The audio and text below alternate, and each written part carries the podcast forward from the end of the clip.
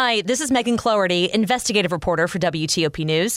If you like top news from WTOP, we think you'll love our new podcast called the DMV Download, where we take a more in depth look at the biggest local stories of the day happening in our area. We hope you check it out. With what helped the Secret Service respond to a mass casualty lightning strike, I'm Christy King. The old man bandit is back in custody. I'm Ann Kramer. Dr. Anthony Fauci on the monkeypox outbreak. We certainly can control it. I'm Shayna Estulin. 10 o'clock. This is CBS News on the Hour, presented by Indeed.com. I'm Matt Piper in New York. The Senate takes a key vote to advance Democrats' sweeping health care and climate bill toward final passage. As our Natalie Brand reports, it puts the package on track to pass the chamber as soon as this weekend. The timing of this vote in the 50 50 Senate comes just three months ahead of high stakes midterm elections. I don't know how our Democratic colleagues are going to explain this one in November. If this moves forward, what does it mean for Democrats and the president ahead of the midterm? You know, I see this as a very hopeful sign because it shows that it matters who gets elected, that your vote matters. Senator Elizabeth Warren there. Elon Musk is challenging Twitter to a debate on bots. It's in the midst of a legal battle over a $44 billion acquisition. CNET's Ian Sherr. Regardless of how this acquisition plays out or the court case between him and this company, it seems inevitable that the government is going to get involved because it has gone way beyond whatever normal would seem to be. Indiana is now the first state to pass legislation to ban access to abortion services since the Supreme Court overturned Roe v. Wade in June. Correspondent Nancy Chen. Republican Governor Eric Holcomb quickly signed the measure last night that calls for a near total ban on the procedure. The measure does make exceptions in cases of rape, incest, and to protect the life and physical health of the mother. Supporters anticipate the law will be challenged in court. Extreme weather is underway throughout much of the nation, with Boston hitting a record 97 degrees today. Out west, CBS's Jonathan Vigliotti reports on another kind of extreme. One of the hottest and driest regions in America was hit by a rare monsoon that triggered historic flash flooding in and around California's Death Valley National Park. Rescues are ongoing after a thousand people were trapped inside as mud flows forced the shutdown of every entrance and damaged some 60 cars. Now, years after Baltimore police officers were charged in the arrest of Freddie Gray in Baltimore in the back of a police van, one has been promoted. WJZ TV's Rick Ritter. Alicia White will serve as captain of the department's performance standards section. White was among the six officers charged after the death of Freddie Gray back in 2015. Gray suffered a fractured neck in the back of a police car and died of those injuries. None of the officers were convicted in Gray's death, and the charges were later dropped in 2016. Cuba is asking for help to contain a massive fire at a fuel depot that has left at least one person dead, 121 injured, and 17 firefighters missing. Some 1,900 people have been evacuated. This is CBS News.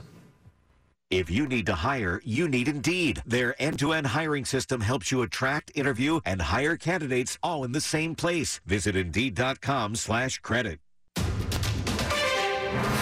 It's 10.03 on Saturday, August 6th, 2022. About 80 degrees outside this evening.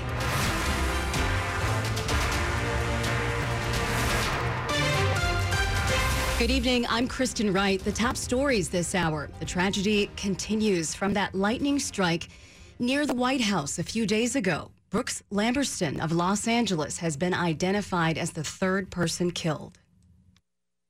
29 year old man was one of four people injured in the lightning strike in Lafayette Square. It happened during severe storms on Thursday night. Police confirmed his death yesterday. James and Donna Mueller, both in their 70s, also died. The couple from Janesville, Wisconsin, was visiting D.C. for their 56th wedding anniversary. James owned a drywall business and Donna was a teacher. They were both semi retired and had five kids, 10 grandkids, and several great grandkids. The four were found by police and Secret Service near a cluster of trees. Fourth person is in critical condition. Luke Lukert, WTOP News. I'm Christy King. We had well over 20 uniformed division officers up there rendering aid. Captain Jean Philippe Charles with the Secret Service Uniformed Division says the response included officers trained as emergency medical technicians. They were focused, they were operating as a team, they were communicating well. Charles was the watch commander when the lightning hit, and he's big on training, ensuring that these officers are trained, they have the equipment that they need That way, when the time comes, they're able to do their job, jump in there and react. Christy King, WTOP News.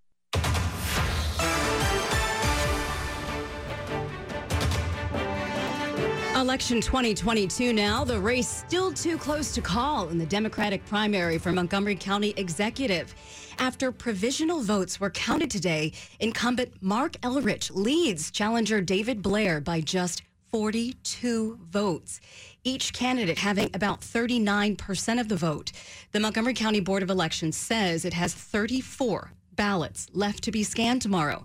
Under state election law, the trailing candidate can request a recount within three days of the certification of the vote. Time now is 10.05. A serial bank robber is apparently at it again. WTOP's Ann Kramer reports. The 67 year old Frederick man has been dubbed the Old Man Bandit because of his long history of bank robberies. Police say Stephen Gass has been holding up banks for more than four decades.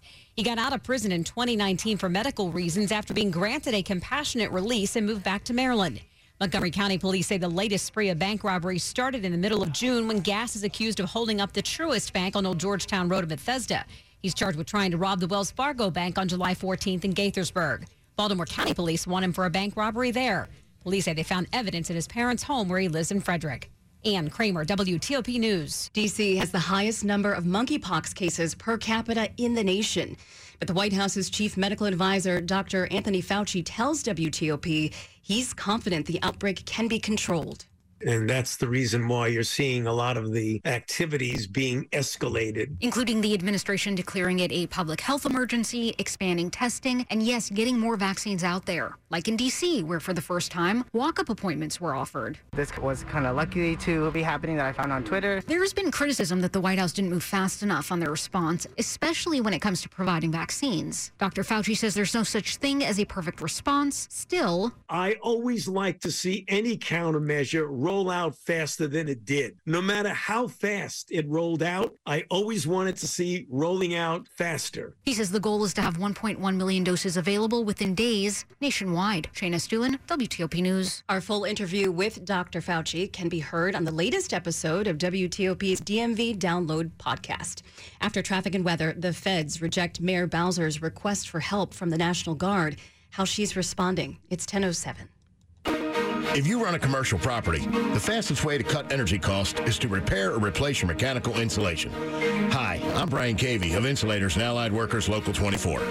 In most commercial buildings, as much as 30% of the mechanical insulation is damaged or missing.